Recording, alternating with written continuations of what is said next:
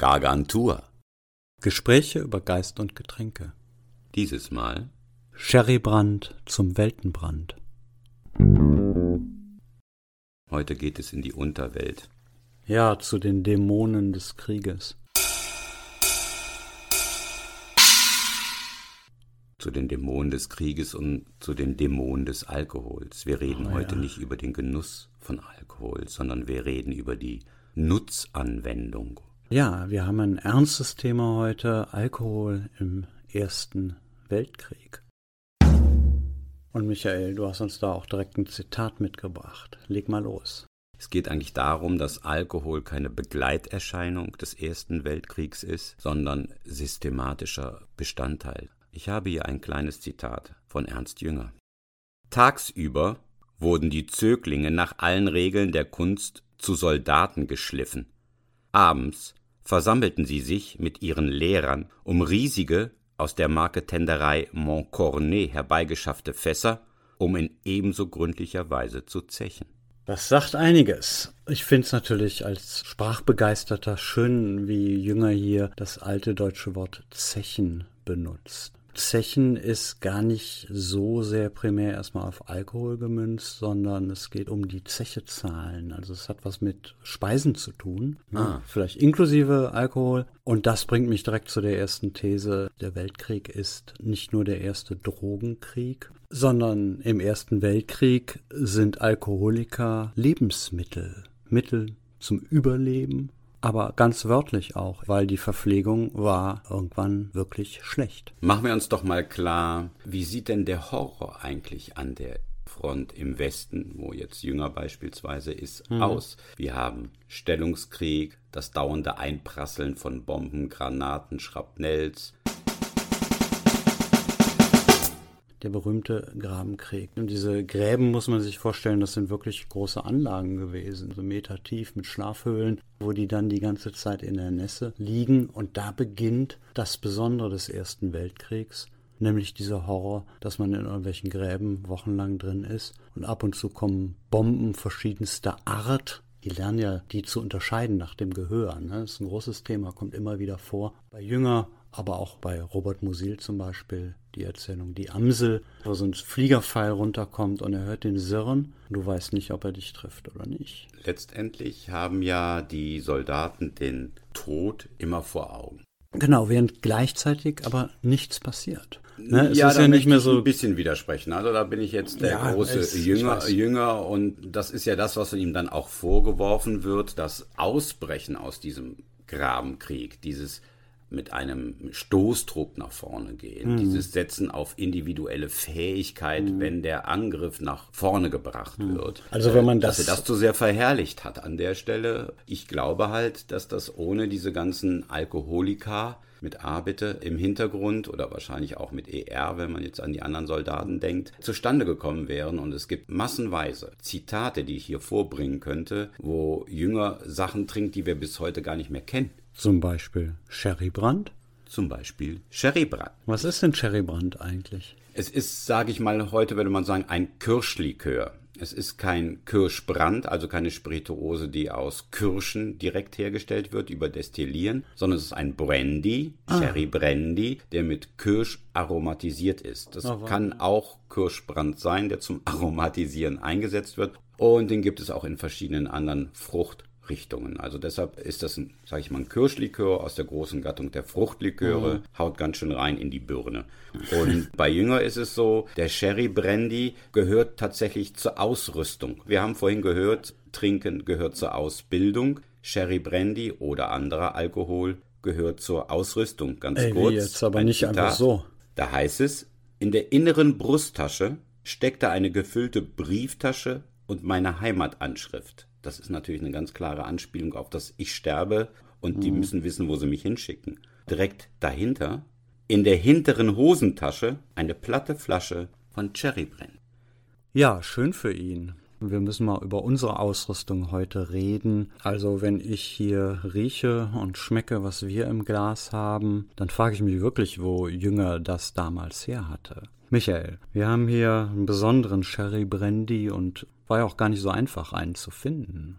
Nein, die Spirituose ist ja leider ein wenig von der Oberfläche verschwunden. Die war sehr bekannt und sehr beliebt, gibt es aber heute kaum noch. Wie gesagt, ein Sherry-Brandy, Fruchtlikör, bringt also eine gewisse Süße mit. Aber riech mal, das ist ganz toll hier. Also wenn ich da meine Nase reinhalte, dann bin ich sofort in der Eisdiele beim Amarena-Kirschbecher. Aber mit einer solchen Fülle und einer solchen Präsenz, das ist schon prima. Dieser Geruch ist so intensiv. Genauso wie das Rubinrot, sagt man da, glaube ich. Ja, das ist, würde ich auch sagen, so ein mittleres Rubinrot. Wäre das so ein bisschen dichter, so ein bisschen opaker, würde ich fast sagen, vom Aussehen, es ist ein Portwein. Also es erinnert mich dann an einen Portwein. Ne? Aber hier jetzt auch im Mund diese Kirschnoten, ist ja sowas von vielfältig auch. Schwarz, schwer, dicht, die gehen richtig rund und dann...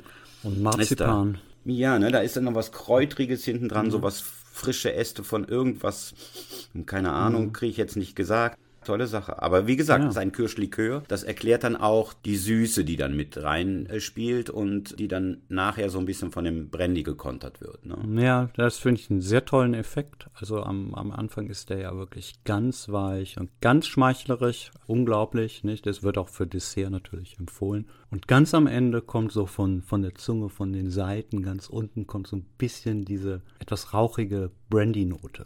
Ja, aber ganz toll. Und auch, wie Portwein, ist ja auch mit Brandy verstärkt. Ne, wir geraten jetzt hier ins Schwärmen. Wir sitzen hier ganz entspannt und locker in friedlichen Zeiten. Für Jünger ist das weniger Genuss. Er beschreibt ja jetzt nicht so sehr die geschmacklichen Vorteile, sondern eher die Vorteile des Trinkens als Trinken.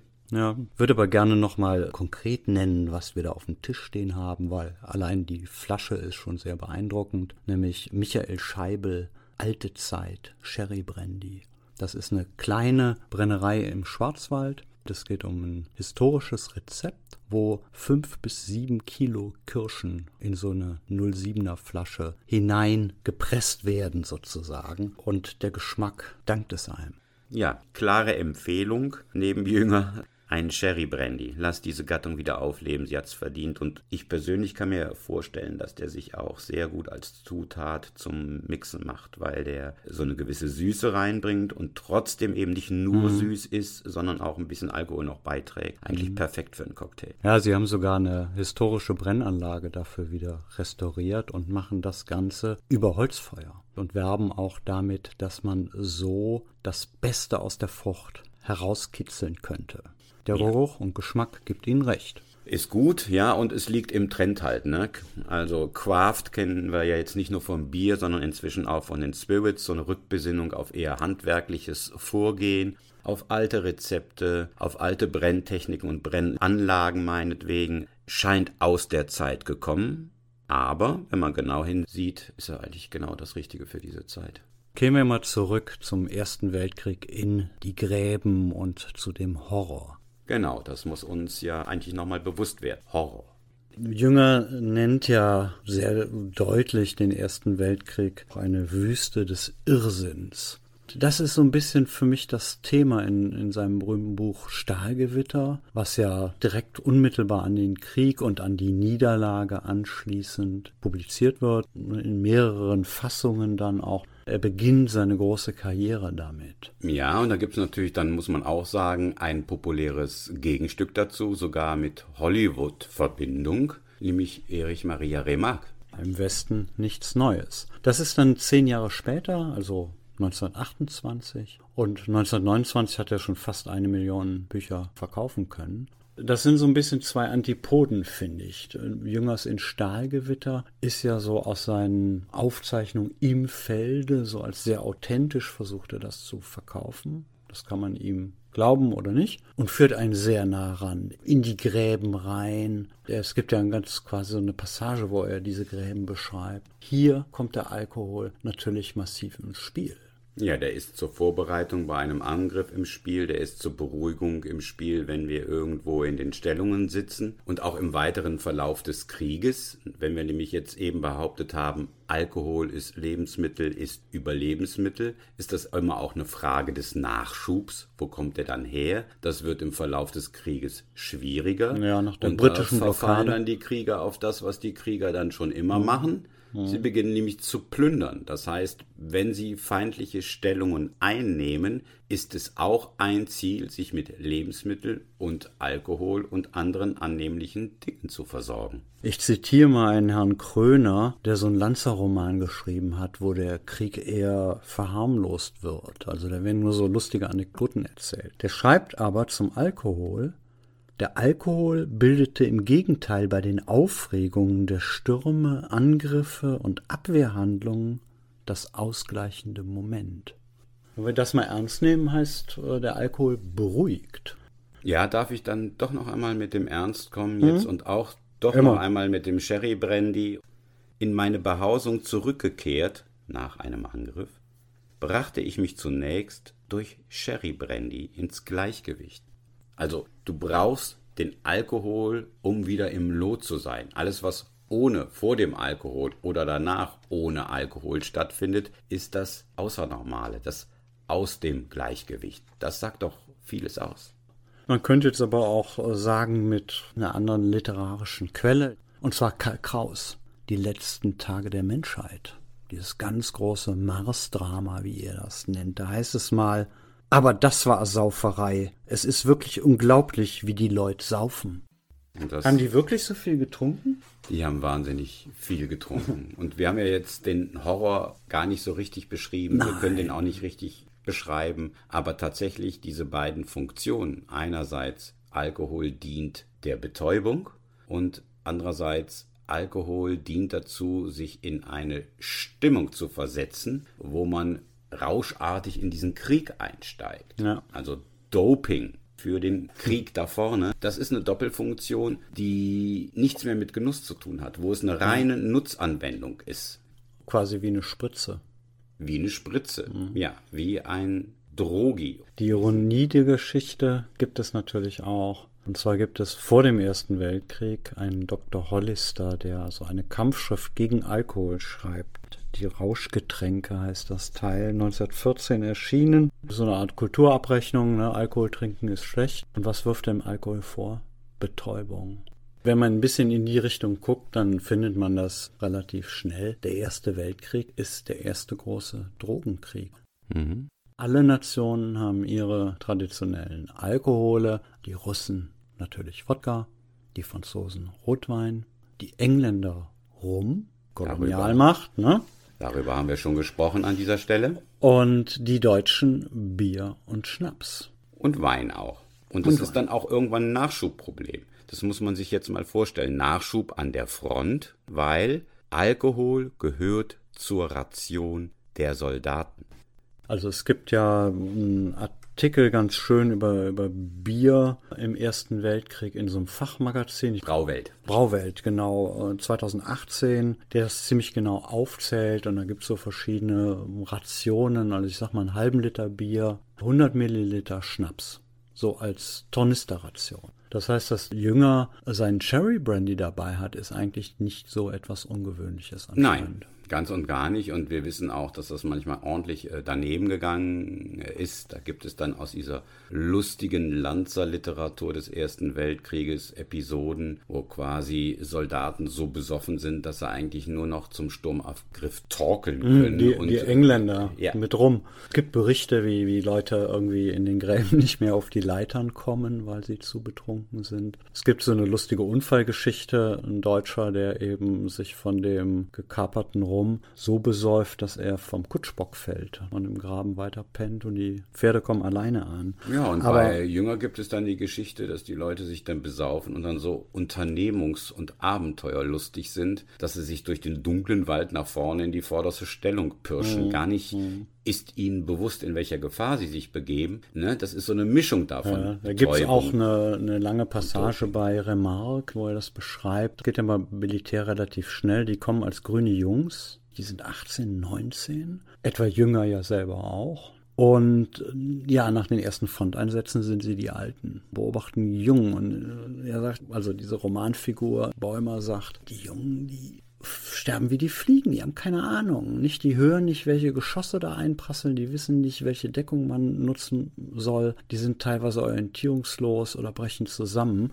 In beiden Büchern, in Stahlgewittern wie im Westen nichts Neues, kann man sich diesen Horror sozusagen heute noch abholen. Beide Bücher sind ungeheuer eindrucksvoll, finde ich. Aber ich muss dich doch jetzt mal an deiner literaturwissenschaftlichen Ehre dann packen. Ja.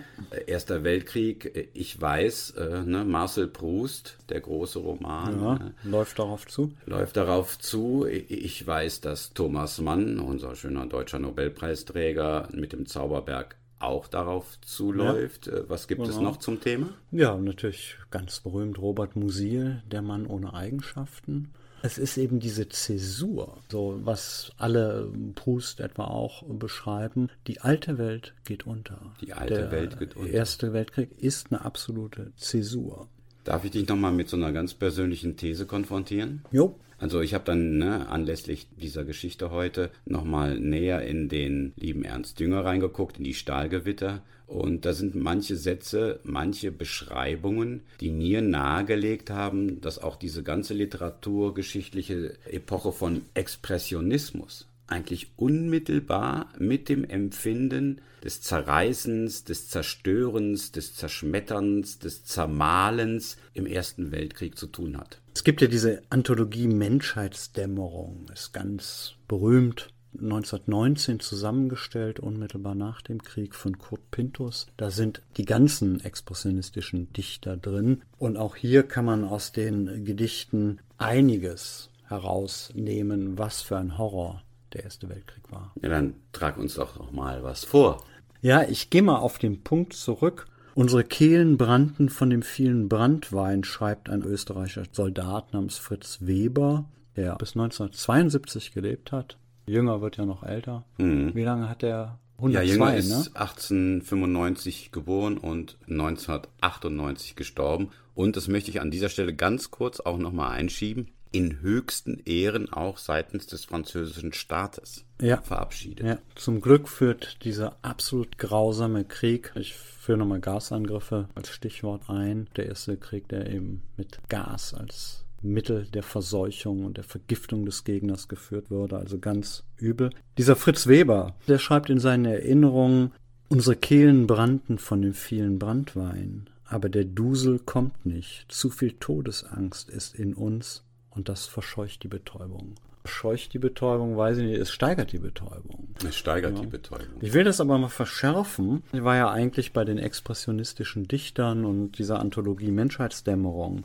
Das Trinklied von Franz Werfel, österreichischer Autor. Das beginnt, wir sind wie Trinker, gelassen über unseren Mord gebeugt. In schattiger Ausflucht wanken wir dämmernd, dass wir uns stärken an letzter Eitelkeit, die gut trunken macht und dumpf. Lasst uns die gute Lüge. Also ich finde, das ist schon heftig. Hier kommt der Alkohol als absolute Betäubung. Und er spricht auch vom schwarzen Schlaf. Da wäre ich eher so bei Opium irgendwie assoziativ. Reich du voll schwarzen Schlafes uns den Krug. Lass du uns leben nur und trinken. Lass uns trinken. Ja, also das passt so zu meiner Vorstellung davon, dass der Erste Weltkrieg die Hochzeit des Alkohols beschreibt. Danach wird er abgelöst in Kriegszeiten von Drogen. Und du sagtest das ja eben mit dem schwarzen Schlaf. Für mich ist das so ein bisschen, das sind die Morphinisten. Genau, Morphium, auch die künstlichen Derivate. Heroin, wieso heißt Heroin wie der Heros, wie der Held? Mhm. Das ist alles diese ganze Geschichte. Genau, da sind wir zwar schon beim Vietnamkrieg dann, Heroin. Bis dahin ist eine Menge passiert und heute wären wir sozusagen bei ganz anderen Drogen. Also das amerikanische Militär arbeitet seit Jahrzehnten an Pillen, die die Erinnerungen löschen können. Keine Erinnerung, keine Traumata. Da geht es also nochmal auf einer ganz anderen Ebene. Aber da sind wir wieder beim Epochenwechsel. Das geht nach dem Ersten Weltkrieg los. Und wenn wir über die Morphinisten, die Kokainisten und die Opiumesser nachdenken, wenn wir uns an den Erfolg einer Fernsehserie wie Babylon Berlin erinnern, dann ist es genau das. Der Erste Weltkrieg ist sozusagen das Start-up-Event für die moderne Drogenwelt, die sich seitdem weiterentwickelt. Ja, die Roaring Twenties, wo es dann kurz aufflackert und alle happy sind und es dann jäh in den Nationalsozialismus abstürzt. Aber die Linien sind ja schon da. Wer ist im Ersten Weltkrieg? Im Ersten Weltkrieg treffen sich dann die Protagonisten. Hitler ist im Ersten Weltkrieg, Göring ist im Ersten Weltkrieg, wird später Morphinist. Konrad Adenauer ist Oberbürgermeister in Köln, Winston Churchill ist Marineminister, Charles de Gaulle ist ebenfalls an der Front. Ich habe das jetzt auf die Schnelle nicht recherchieren können, wo die halt sind. Ich weiß nur, Ernst Jünger war an der sogenannten Champagnerfront, und das ist keine Ironie, sondern bezieht sich tatsächlich auf die Champagne. Die sind alle dabei. Sind alle schon dabei, und ich meine, Göring hast du erwähnt, der wird später Morphinist in hohen Diensten des Nationalsozialismus. Ja, geplündert wurde dann an allen Fronten, und gerade bei Göring wissen wir, der hat das Plündern perfekt gelernt, gerade was den Alkohol betrifft. Der geht dann nämlich während des Zweiten Weltkrieges, als Deutschland große Teile Frankreichs besetzt hat, dazu über, systematisch zu plündern, und zwar Champagner, beste Weine etc. pp. Im Burgund, im Bordeaux, überall. Die Nazis, ne? Die haben nicht nur Kunst geraubt ohne Ende, sondern auch Wein. Zurück in den Ersten Weltkrieg. Man kann das mit Arnold Zweig auf so eine Formel bringen. Arnold Zweig hat ja einen Roman geschrieben, Die Erziehung von Verdun. Der kommt dann erst 1935 raus. Und da gibt es den Satz, man kann den Krieg führen ohne Frauen, ohne Munition, sogar ohne Stellungen, aber nicht ohne Tabak und schon gar nicht ohne Alkohol. Zigaretten rauchen, Tabak rauchen wurde ja oft so als so eine Geste der Todesverachtung gedeutet. Führt jetzt so ein bisschen weit vom Thema ab. Ja, ist aber auch Droge. Was ist denn jetzt aber das letzte Glas, das wir auf den Ersten Weltkrieg trinken? Nehmen wir uns jetzt nochmal einen Sherry Brandy? Ja, auf jeden Fall. Sherry Brandy habe ich vorher noch nie getrunken. Darf man nicht zu viel genießen. Diese Wüste des Irrsinns müssen wir ja nicht betäuben. Vielleicht zum Schluss Thomas Mann, Hans Castorp im Zauberberg, einer, der sich sozusagen mit der intellektuellen Hochblüte der Zeit vor dem Ersten Weltkrieg auseinandersetzt. Seine ganze Zeit da hinein investiert, das zu verstehen, seine ganze Körperlichkeit zurücknimmt. Ja, wo die haben ja auch. Endet Hans Castorp? Ja. Er endet im Marsch auf den Stellungskrieg. Im Schnee und stirbt. Ich weiß nicht mehr, Thomas Mann hatte doch auch so tolle Worte über den Ersten Weltkrieg, wie er das sagt: Weltfest des Todes. Das Weltfest des Todes, ja. Er stürzt. Nein. Er hat sich platt hingeworfen, da ein Höllenhund anheult, ein großes Brisanzgeschoss, ein ekelhafter Zuckerhut des Abgrunds. Er liegt, das Gesicht im kühlen Kot, die Beine gespreizt, die Füße gedreht, die Absätze erdwärts, das Produkt einer verwilderten Wissenschaft, geladen mit dem Schlimmsten, fährt 30 Schritte schräg vor ihm, wie der Teufel selbst, tief in den Grund, zerplatzt dort unten mit grässlicher Übergewalt und reißt einen haushohen Springbrunnen von Erdreich, Feuer, Eisen, Blei und zerstückelten Menschtum in die Luft empor. Denn dort lagen zwei, es waren Freunde, sie hatten sich zusammengelegt in der Not, nun sind sie vermengt und verschwunden.